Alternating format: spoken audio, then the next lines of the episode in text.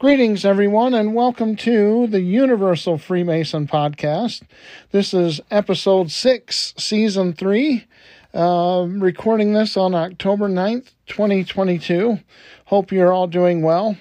My name is JT Asher. I'm your host, and I'm also the president and founder of the Universal Freemason Research Society, uh, which is a nonprofit organization that is uh, existing to help people to improve themselves uh, by studying and uh, espousing the uh, works of, of many Masonic authors and uh, Masonic philosophies.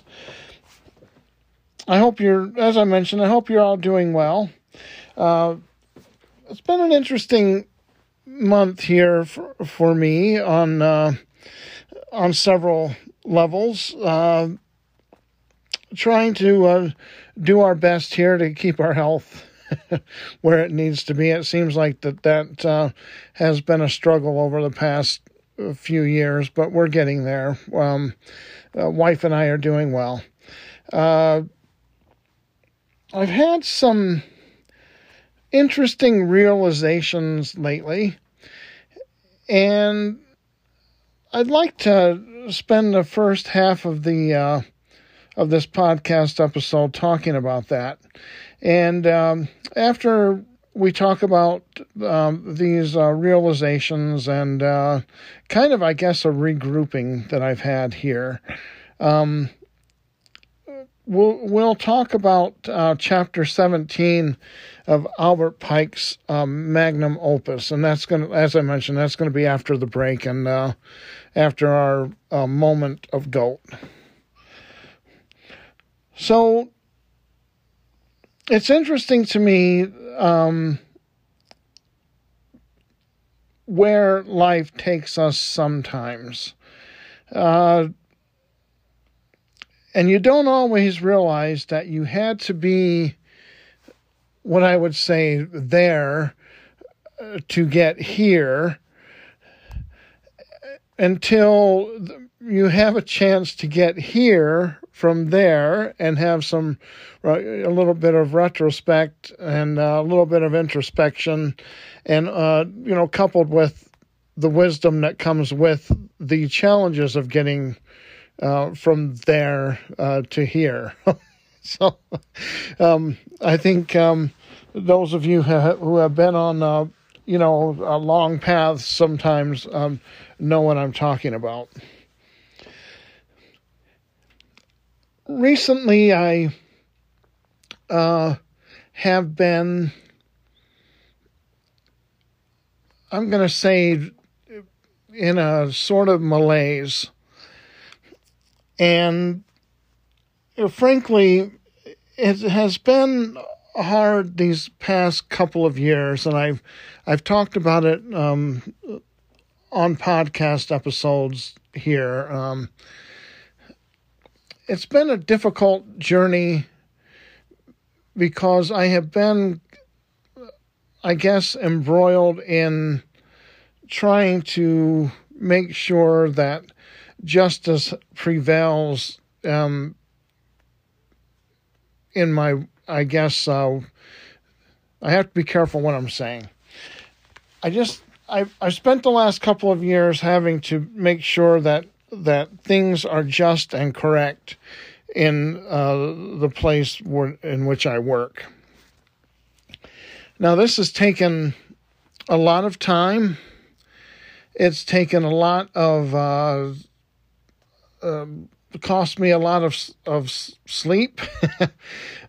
um, we won't talk about the anxiety and stress and depression that that same uh, act has brought upon you know both me and my wife. It's it's been tough.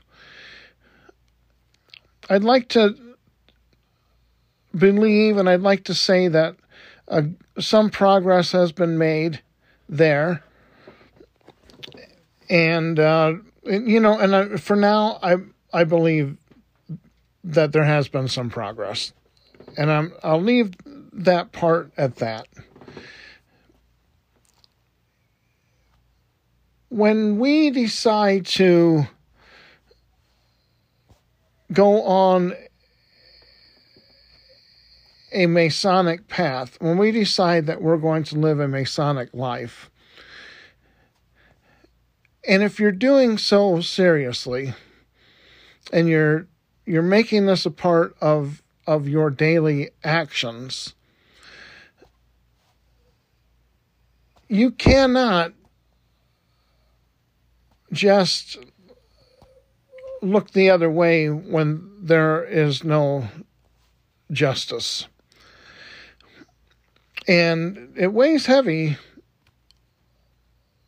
It can weigh heavy on a person when you, feel like that you're the only one standing there trying to uh, uphold the right thing. And you see that those that um, don't do the right thing and they happen to be in positions of, you know, of power, it is utterly disgusting and it can be utterly disappointing when you don't feel like that, you know, justice has been met. And, you know, this has been my, my life uh, as well as, you know, um, uh, helping my wife to keep healthy uh, through her health concerns that we've had uh, keeping myself healthy, trying to make sure that my cancer doesn't return. Um, you know, I have uh, I I have a son that's in the army, and uh, what a terrible time to be in the in the army, as far as I'm concerned. Um, fortunately, he's not deployed overseas anymore, but he was. So you have those worries there. Uh, I have two daughters um, that in this, you know, in this environment, um, and of course, all of my kids are adults, right? But in this environment, it's you know equally as hard on on them to make it through day to day. It it's tough right now. I mean, that's just really the only way to say it. It's hard, and you know, and you worry about your family. So you have all of these worries, and and you know, you're you're trying to um, also make sure that your space in your career is um, uh, secure.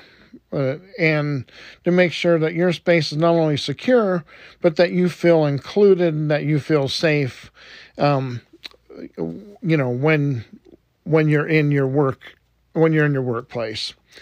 And that means a workplace free from um, anti Semitic remarks and also uh, hearing misogyn- misogynistic remarks from the same person, uh, you know, just a year later. so you, you know, you want to make sure that everyone's safe. You're living a Masonic life. You want to make sure that, you know, the, the, the surroundings that you exist in are are just if that makes sense. And i don't mean to ramble. But when you get embroiled in all of this and, and here's my point. So when you get embroiled in all of this you start to basically lose what makes you you. Um, you don't read as much as maybe you used to but you want to you don't take time to write as a writer um, as much as you should, but every pore of your being yearns to write something. and if you're a writer, you know what I'm saying. Um, so you end up being a shell of yourself, and it and it's it's really tough place to be. And then when you decide that um, you want to regroup, and it's it's you know 30 40 days past the last time uh, you've made a, a podcast episode for instance this is for you know about me and you realize it's been that long and you realize that these podcast episodes and creating them is something that makes you very, very happy. And hopefully it makes a difference to the persons that are listening to you. and you hope that something you say in a in in your quaint little podcast episode um, is also enjoyed by somebody else and also helps them to maybe think of something they're doing a little bit differently. Think of life a little of, of, you know, think of life as a little bit different. How am I living my life? Oh, maybe I should maybe I could try this. Well, what did Pike have to say? You know, oh, that's a good idea. Let me let me implement that in, into my life. And so when you create these episodes and it you know, it takes time and it um it is something that is satisfying for me. And I think other people who create podcasts would feel the same way. You look forward to doing it and you hope that you you know do it right and hopefully you have something to say and you're not just forcing yourself to make the episode and just take up your time and everyone else's. so, and I don't know, may, maybe I'm guilty of that a couple of times and, um, and, but I'm going forward. I'm hopefully, uh, you know, uh, hopefully we can get past that. So this episode, and especially this portion, that and I hope that you'll forgive my rambling. As I said, I, this is a really, I'm just trying to be really honest about where I've been and where I'm at. And there's a couple of things that has happened to me in the last month that has helped me to get back on track. And in this order, here is what happened. I spend, uh, you know, a fair amount of time on on Twitter. Um, and those of you who follow me on Twitter at you Freemason will know that you know just a lot of the times I spend there isn't just to put out the latest you know Masonic meme or talk about Freemasonry. I look at my social media presence as a um, as an outreach, basically, and it's more of a, you know, it's more of what am I feeling, say, thinking about, what am I doing that particular day. If it's Sunday, it's probably going to be a lot of Detroit Lions um, commentary or you know, something I'll share regarding the Lions because I love the Detroit Lions. You know, other days I try not to get too political, but I might share some political memes that mean something to me.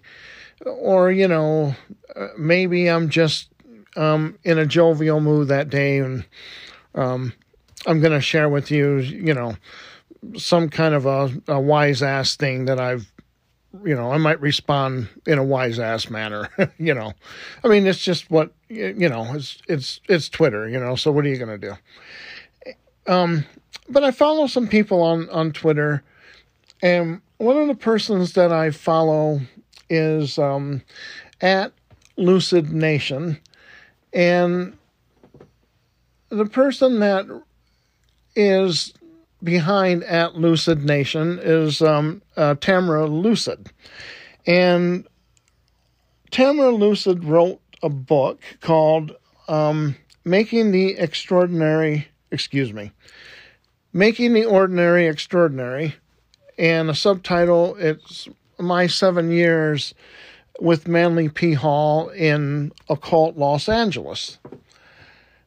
And I I saw I saw that she she had um advertised that book for lack of better words i'm going to say advertised. She had advertised that book you know a few months prior maybe a month or two prior and i thought man that'll be you know that would be interesting. And i really hadn't just gotten around to uh because i'm so embroiled in this other stuff right I'm like, well, I'm not going to have time to read that. So I kind of put it on the back shelf, uh, the back burner, or top shelf, if that's how we want to go, where I couldn't reach it, you know. But I kind of put it away, and it was always in my head. It's like, yeah, I got to check that out, you know. And some time went by, and I believe it was over. Uh, I want to say Labor Day holiday here in the United States. Um, Tamara posted that she had one last copy, one last hard copy of the book, and where to get it. And I'm like, you know what? I I gotta get it. I love hard copy books um, more than I love just uh, Kindle electronic books. Yeah, I gotta get it. So as soon as I saw it, went right to Amazon, and you know snatched it up right away. I let Tamara know that uh, that I bought it. I'm looking forward to reading it, and um, you know, as everyone knows that listens to the podcast, I love Manly P. Hall. I love his writings. Um, one of the very first people that I read, other than Albert Pike, was Manly P. Hall when I was a new Mason and trying to figure out the esoteric side of Freemasonry. And I thought it'd be very interesting to read a memoir of somebody who had been in that inner circle and and be great. So anyway, I ordered the book. Let her know, hey, thanks for writing the book. I ordered it. Um, looking forward to getting it. Uh, book got here. Oh, it probably took a, a couple weeks. And it was quite interesting. About the same time the book arrived, I was most ready to absorb what I was reading. And I want to I want to go over some of the things that she wrote about that had happened to her and her husband Ronnie uh, Pontiac in that book when they were involved in um, in at PRS, which was uh, Manly P. Hall's organization, still exists today, and um, they're still quite active. I know that they they print a lot of um, of Manly P. Hall's material still. Uh, but anyway, some interesting things happen to them, and I want to I want to share that because I, and I want to tell my own story alongside of it because and I'm going to make a point at the end of all of this. So if you'll if you'll bear with me. So, in her book, Making the Ordinary Extraordinary, um, Tamara wrote that she was first exposed to Manly P. Hall um, by going with Ronnie to an esoteric bookstore in Los Angeles.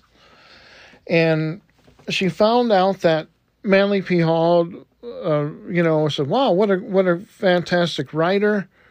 Um, things that she read meant meant a lot to her and to Ronnie.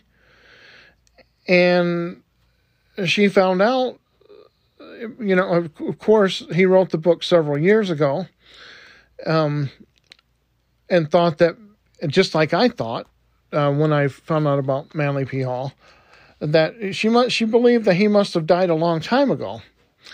And she came to find out that no, um, at that time, Manly P. Hall was still alive and actually still very active um, doing lectures at um, at uh, PRS in Los Angeles, and it wasn't too far from where she and Ronnie lived. And uh, so they go. Uh, well, let me back up one of the reasons why the esoteric bookstore visit meant something to me and gained my attention quite um, you know quite quickly was that my wife and I um, would also visit these bookstores. Now, a little bit of background from from me. Um, where I was born and the family I was born and raised into was um, a Southern Baptist family that ended up going to uh, evangelical churches when I was right when I was a teenager, right when it could have, you know, screwed me up most is when exactly they started going. so, you know, if I see one more Jack T Chick tract, I'm going to vomit in my mouth, you know. it's one of those. Um, uh, but anyway, uh, so we I, I grew up in a Southern Baptist family. We ended up going to uh, evangelical churches when I'm a teenager. All the while, and this is in this is in Detroit in the 1970s, late 70s, right at the peak of the Jesus movement back then, and into you know the mid 80s. Um, I'm you know a 15 year old boy. Um, I'm thrust into this, and we didn't go to church for a long time. So I'm thrust into this evangelical world now, and I'm trying to be a teenager. Everything I do is not good enough for uh, the people that go to this church. Um, you know, I'm I'm ostracized, and, and and believe it or not, the tipping point there, and we went to this church for years. My dad started getting a bad taste in his mouth for it because, um, you know, of course they'd have their Sunday night service, and he called it the hooping and hollering service. You never knew when you were going to get the hell out of there. You never knew, you know. I mean, here's someone else is speaking in tongues now, and now you're stuck in this place for another two hours. My dad's, you know, it's ten o'clock, my at night my dad's got to work the next morning. He worked on, on the assembly line for uh, General Motors for 30 years, right? So we're not getting out of there anytime soon. And so this is the world, you know, that I'm brought up in, and this is this is what I think, um, you know, spirituality is. And the seeds are now planted that you know anything having to do with any esoteric esoteric or esoterica is somehow evil. Um, even though I didn't know it at the time, you know, my grandfather, who was who was a uh, a bishop in the in a in his church in in Kentucky when he was younger, um, he was a mystic, and and he was told the time uh, when he was going to die back when he was you know just a teenager. He asked, he was out in the shed praying. He said, and he asked you know, just tell me when when am I going to die? It's going to be the fall, and you're going to be 92 years old. Was the answer, and sure enough, that was the truth. Uh, he died in um, in September uh, that year when he he had just turned he turned 92 the January prior to that September. So, um, so you know, and and my own mother um, also had visions and and uh, she was I, I would say that she was an empath. She really felt strongly what people around her would feel. But anyway, we end up in this church and we don't realize it, but you know, we're mystics here. And I and myself, I'm also having visits with ghosts in, in my room at night, and some of them weren't good ghosts. And I'm actually telling people about things that are going to happen to them. And thinking it was just all based on common sense, but no, it was, you know, it was psychic ability that I had. And I still have it today. So, anyway, so that's, so we're going to this church. Finally, we all left it. Um, several years later, and you know, fast forward many years, now I'm with my wife, and I'm still having I have a spiritual void. I don't know. I haven't been to any church or thought about much spirituality at all, but I'm still kind of effed up from the whole ordeal about well, if it's esoteric, it could be evil, and be careful, and you know that kind of thing. And we end up going to these bookstores, um, and I end up learning a, a lot about esoterica through that, and Tamara and um, her husband Ronnie were, um, you know, also doing the same thing. So now I'm like, well, okay, this is interesting. I'm not, you know, we're not the only one that's gone through this, right? So um, let me read on, you know. So, um, so she found out that um, Manly P. Hall is still alive. They end up going to his lectures and in a hap- happenstance sort of way, and a way that you know something that Ronnie didn't ask for. Um, Manly P. Hall. Uh, oh, let me back up. Ronnie did did put in an application to volunteer there, but Manly P. Hall wanted to know if he could do bibliography on a book he was writing, but Ronnie didn't have the experience. But Manly P. Hall insisted that he does it. He saw something in him, um, and uh, before you know it, lo and behold, he's writing a bibliography on a certain book. They, both him and Tamara, started to become friends with Manly P. Hall and got into the inner circle. And um, something interesting happened there where um, Manly P. Hall was would ask Ronnie to do lectures, and you know Ronnie doesn't normally do lectures, um, never done one, right? So um, he's asked asked him to do it. Does these lectures, and Manly P. Hall decides that when when he can't when Manly P. Hall himself can't do a lecture, then he would ask Ronnie to do these lectures. Now, the people that would lecture at at uh, PRS were people like um, Stephan Hoeller, and Tamara wrote in her book that Stephan Hoeller um, would would lecture there frequently. And this was another thing that helped me to realize that what path that I had been on because um, I actually um, uh, when I started to get involved more in my own spirituality, it happened in, in sort of an interesting way. Um, it, I call it the National Geographic path to, to your spiritual enlightenment. so, and what had happened was, and this is how I even got into Freemasonry, um, got interested into Freemasonry.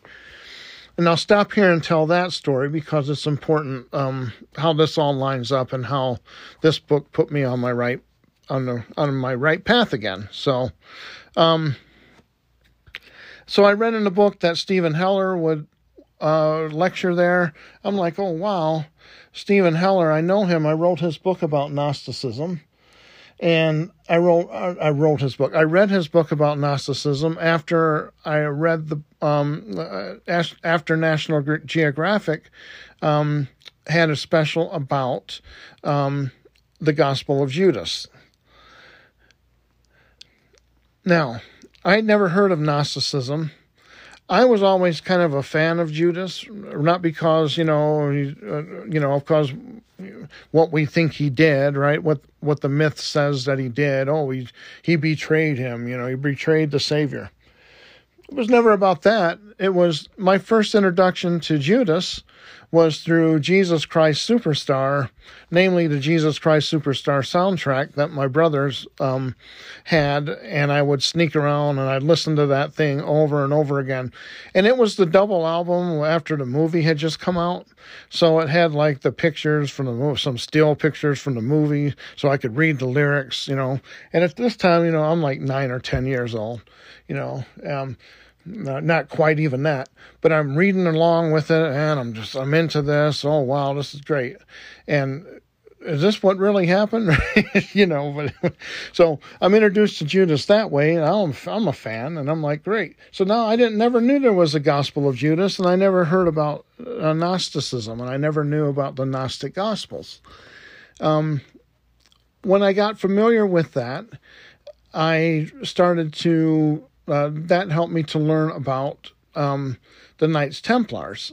So my interest in Gnosticism helped me to uh, learn about the Knights Templar, um, and they're uh, they're having said to have been Gnostics themselves, which is part of what um, part of their persecution uh, from the Catholic Church.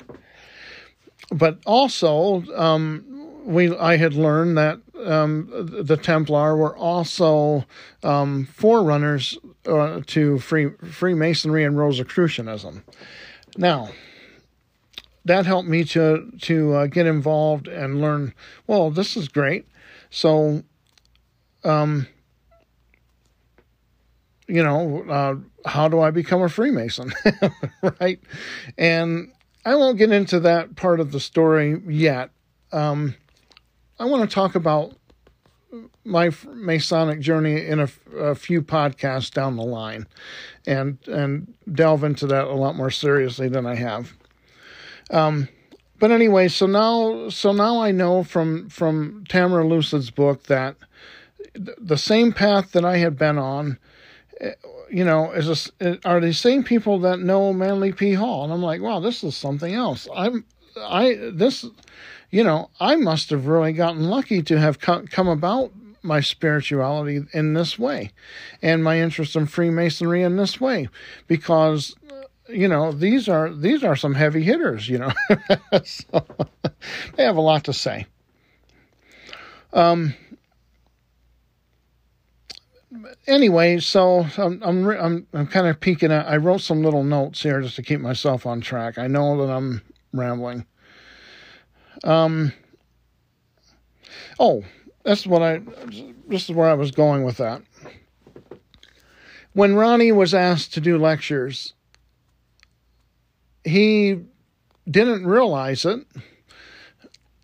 And and I don't think that ego was any sort of an equation but he was chosen over a lot of people who had been hanging around PRS um, for a long time and these are people that were maybe older, maybe more experienced than he was in in esoterica. Um, maybe possibly had more knowledge. And when I read that, it opened an old wound f- for me. And I related with it because when I was a new Freemason, and this was several years ago. I had, uh, I think, what's referred to in Tamara's book, you know, initiate fever. I had that too. And I wanted to, I'm so excited. I, am newly initiated into Freemasonry. I'm so excited to be part of the lodge. Um, what I didn't know was going to happen was at that same time, shortly after my initiation, my wife's health was going to take a turn, and so was mine. Um, I was diagnosed with bladder cancer shortly after that, so I had to go through a lot, a lot, a lot of surgeries to, just to keep myself, the cancer from spreading, and to keep myself alive. So I was able to go through the, the degrees while doing this. Um, I was asked to be uh, junior warden. Um, and didn't realize that I should have said no because what happened was is I too faced a lot of jealousy from people in that lodge. And not only just before I had become junior warden, you know, before I was voted in for that or however they did it in that particular lodge. Um, I wanted to make sure that I was doing a Masonic work um, because, as I said, I'm just diagnosed with cancer. I uh, I don't know. Uh, at that point, I'm not sure how long I have. You know, I mean, frankly, I don't know if I'm going to live that much longer. Um, I don't know if we can get this thing under control. Uh, I'm scared to death, and I'm thinking, okay, well, I want to leave something behind. Um, if I if I do pass away, if I don't survive this cancer, I want to leave something behind. I want to do a Masonic work, and I that will last long after I'm I'm gone. So I start writing a blog because nobody else seemed to about uh, Albert Pike's morals and dogma.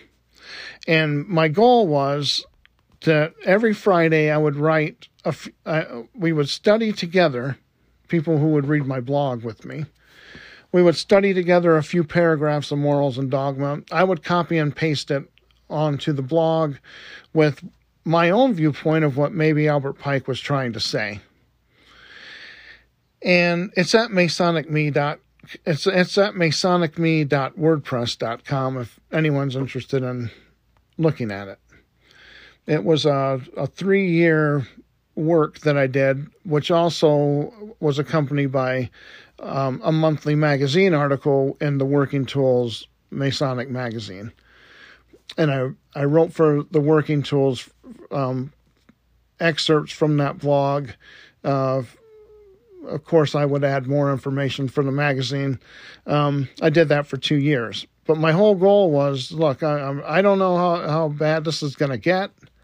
I don't know, you know, what can I leave behind to maybe help somebody.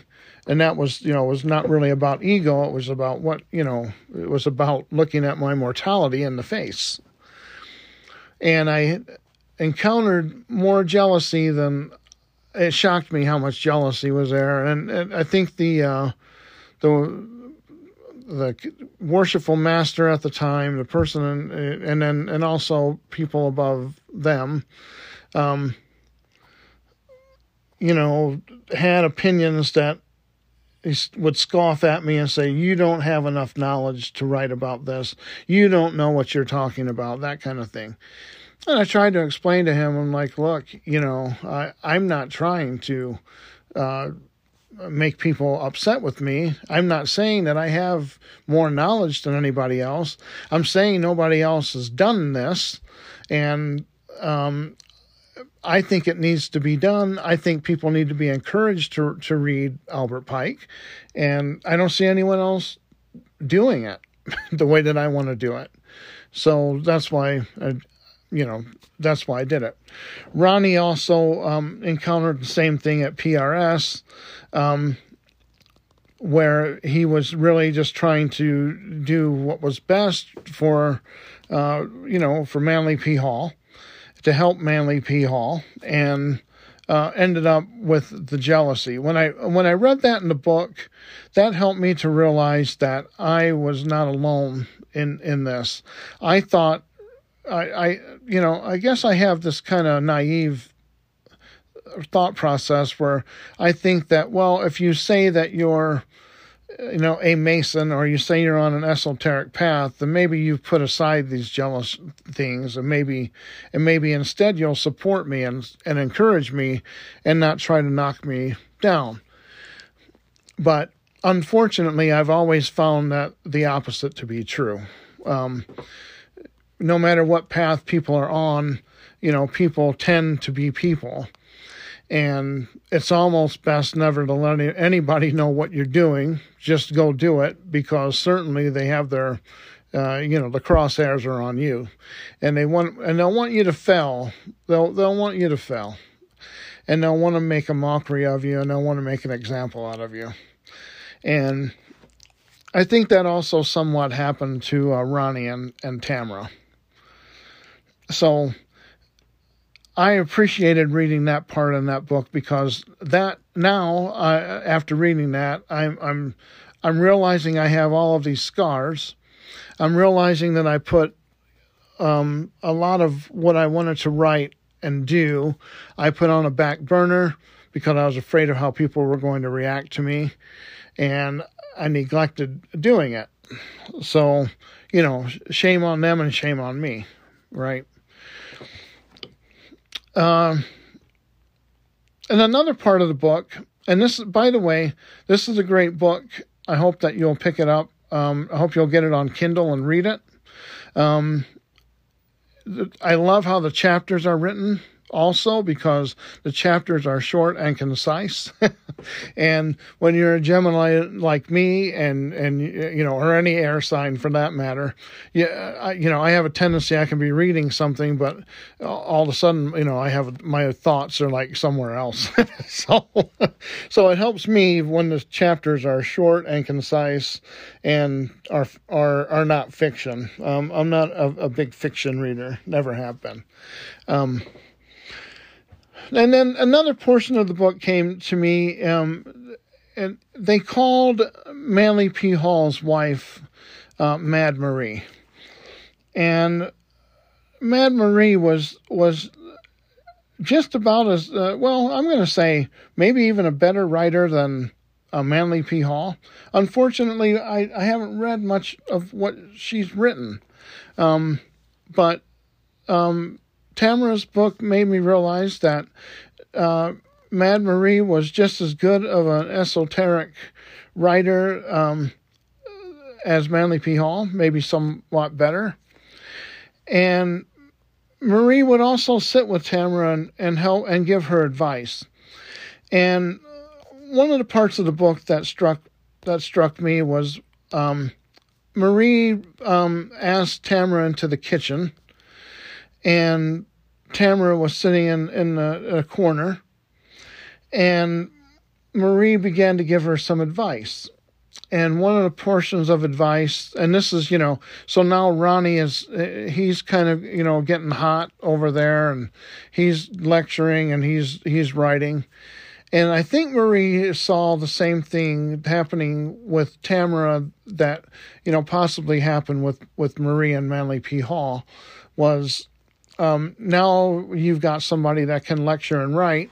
Maybe all of their time is going to be spent doing that, and you, you know, um, you may uh, find yourself neglected as a partner in this relationship, uh, and that's my spin on it.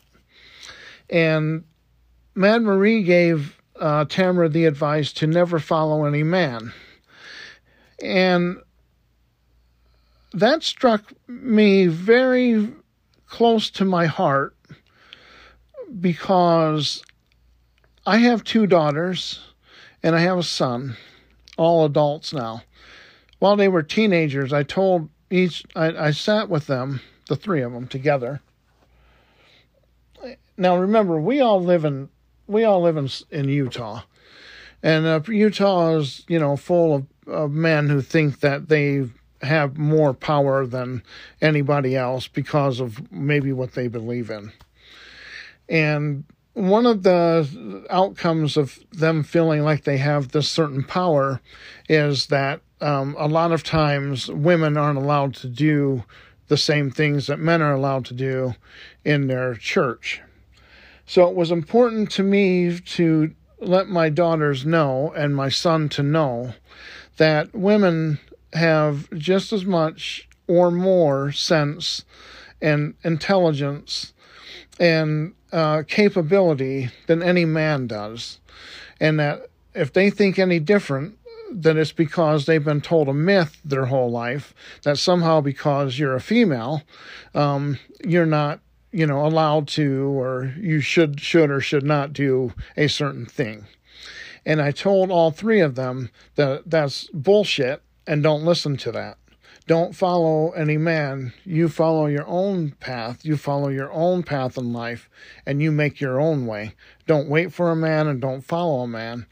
And I told my son, and I pointed at him and I said, and you, I said, if you believe any of that bullshit that because, you know, you have a pair, um, that you're somehow better than your two sisters, I said, I want you to get that shit out of your mind, you know, right, right now.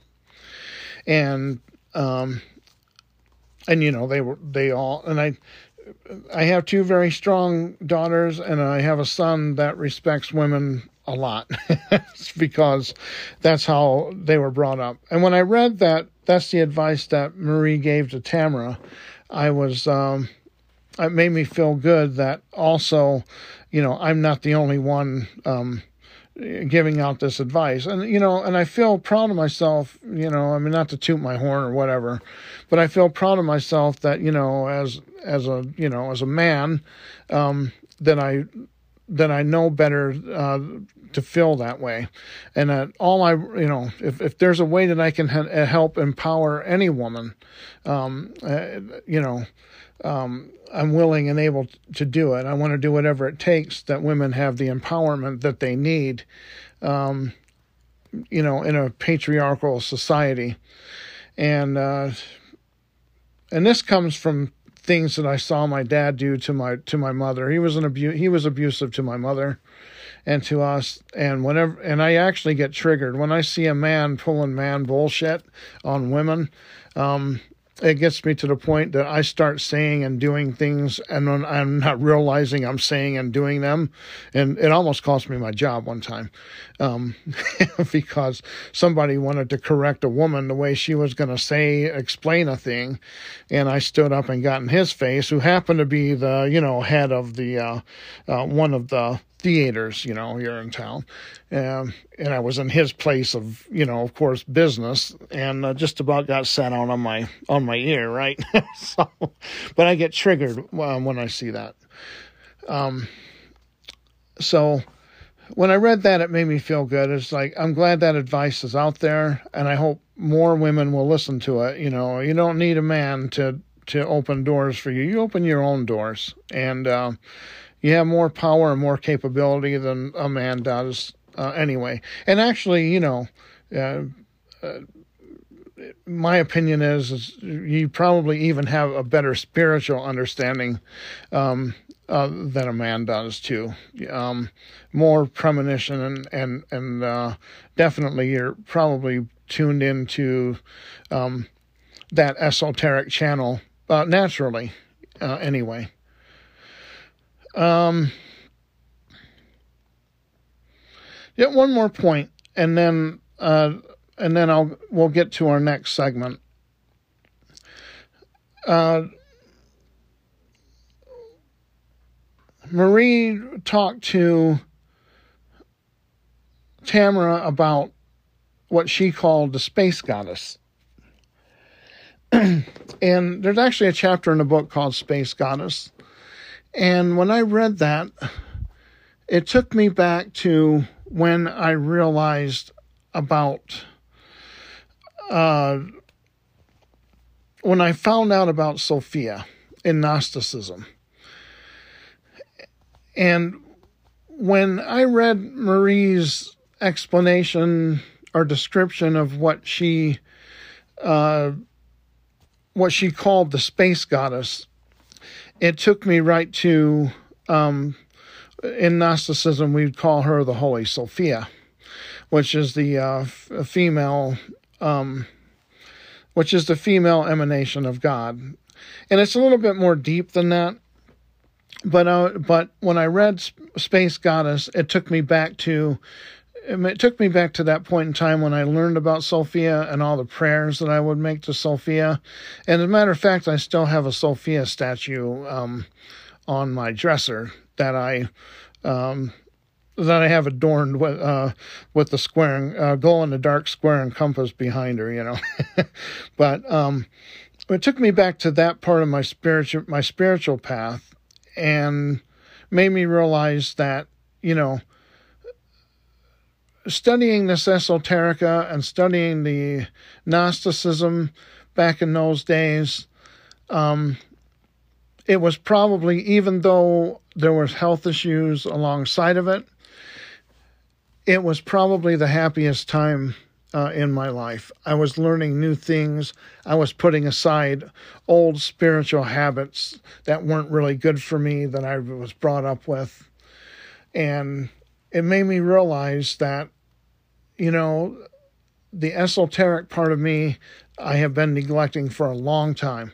And this is the point that I, I'm getting now to the point that I want to make about reading uh, Tamara's book and how thankful I am that Tamara wrote, wrote, um, uh, wrote Making the Ordinary Extraordinary. Um, is it helped me to refocus where my happiness was. And it let me know that the path that I had been on was certainly paved by some people who really had a lot of knowledge, with um, Stephan Hoeller and uh, Manly P. Hall, and uh, who we call Mad Marie, right? Um, and not only them, but the people that that studied with them, the people that knew them, like Tamara and Ronnie, um, my path was certainly paved by these people.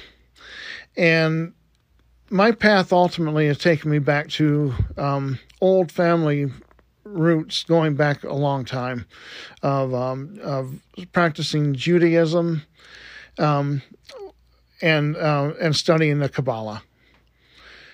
This is where I'm most happy, and and when I neglect it, which I have for the last couple of years, I've learned that I'm very unhappy and prone to anxiety. So,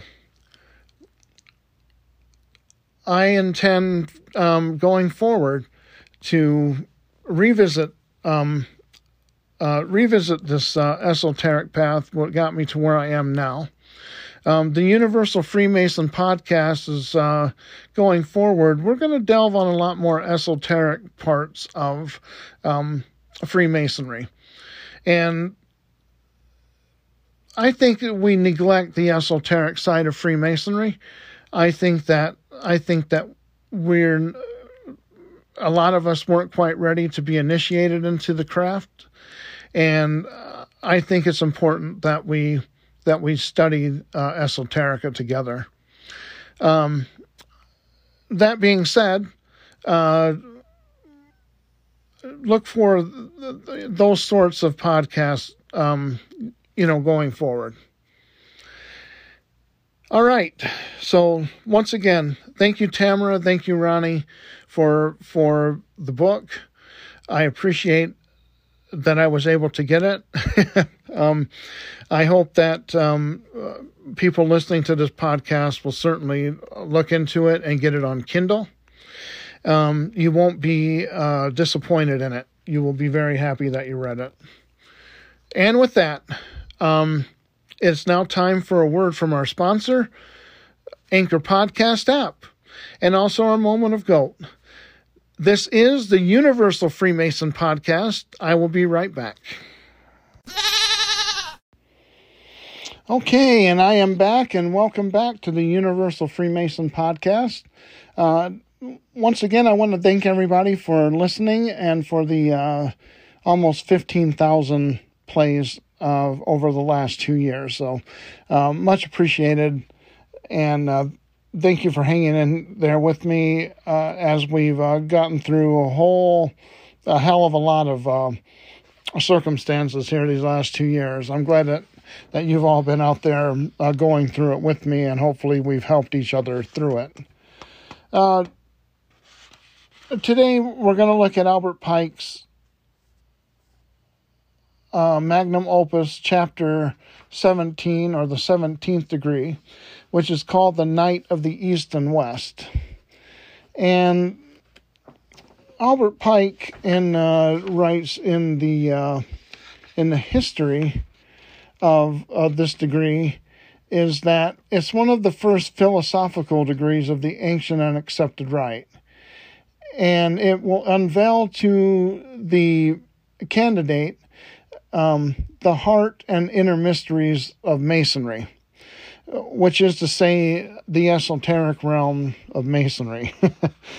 and it's uh, to me, it's interesting that we've gotten to this point here, just about at the same time that all of these uh, things have, have occurred to me these past this past month, and uh, and reading um, uh, Tamara Lucid's book. Um, which has helped me get back on track to my own esoteric um, path.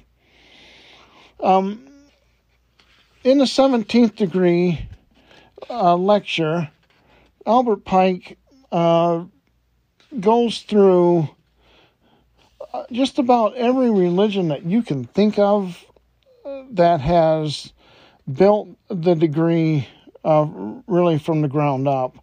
Um, we're talking about the uh, Christianity, um, uh, the Egyptian religions at the time and the re- Egyptian gods. Uh, and uh, how that all relates to the inner sanctum or the inner workings of, of Freemasonry. Also, the Kabbalah is mentioned in, in uh, the lecture here. Uh, so it's very quite interesting this degree. And and I want to read I want to read the last paragraph here. Um, since this episode is over an hour long already. And I want to read this last paragraph, uh, which will help us all make sense of really where we're all where we're at in our own spiritual path, and where the knight of the east and west in this degree um, should be on his own on on their own path. And I'll read this paragraph and then we'll close. He goes to say that uh, Albert Pike writes this of the practices of the former, talking about all the former religions, we gain but glimpses in the ancient writers. But we know that as their doctrines have, have as their doctrines were taught by John the Baptist, they greatly resembled those great those of greater purity and more perfect taught by Jesus. And that not only Palestine was full of John's disciples, but that priests and Pharisees did not dare to de- deny John's inspiration. But his doctrine had expanded into Asia Minor and had made converts in luxurious Ephesus. And it also and and it also had in Alexandria in Egypt. And they and that they readily embraced the Christian faith of which they had not before even heard. These old controversies have died away. The old faiths have faded into oblivion, but Masonry still survives, vigorous and strong, as when philosophy was taught in the schools of Alexandria and under the portico, teaching the same old truths the Essenes taught by the shores of the Red Sea, and as John the Baptist preached in the desert. Truths imperishable as the de- deity, and undeniable as light. These truths were gathered by the Essenes from the doctrines of the Orient and the Occident, and the, and the Vedas, from Plato and Pythagoras, from India, Persia, Phoenicia, and Syria, from Greece and Egypt, and from the holy books of the Jews. Hence, we call the knight of the East and West because their doctrines came from both. And these doctrines, and these doctrines, the wheat sifted from the chaff, and truth separated from error. Masonry has garnered up in her heart of hearts and through the fires of persecution and the storms of calamity have brought them and delivered them unto us, talking about all these philosophies. Masonry um, holds all of them. That God is one, immutable, unchangeable, infinitely just and good. That light will finally overcome darkness, good will conquer evil, truth be victor over error. These rejecting all wild and useless speculation of the Zendavesta, the, the Cabals, the Gnostics, and the schools, and, and the schools are the, are the religious and philosophy, are the religion and philosophy of Masonry. Those speculations and fancies it is useful to study, that knowing it is worthless and unfruitful investigations the mind may engage, you may the more value and appreciate the plain, simple, sublime, universally acknowledged truths which have in all ages been the light by which Masons have been guided on their way. The wisdom and strength that, like imperishable columns, have sustained will continue to sustain its glorious and magnificent temple. And he's talking about esoteric thought and uh, and esoterica and uh, Kabbalism and Gnosticism. All of those have foundations that hold Freemasonry upright. So uh, don't turn away and don't think it evil. When these ancient thoughts present themselves to you. Um, they're as old as time itself and as true now as they were then. So seek it, embrace it, and uh, and you know live by it. And one other point I want to make: um, we all are bearers of truth. We all are bearers of light. Every one of us. Um, don't, uh, as the, the parable went, Don't hold your light under a bushel, as uh, uh, uh, as it's been said before. Don't let your music. Um, uh, Dr. Wayne Dyer would say, "Don't let your music die inside of you." Um, speak out and tell your truth. Um, help somebody out.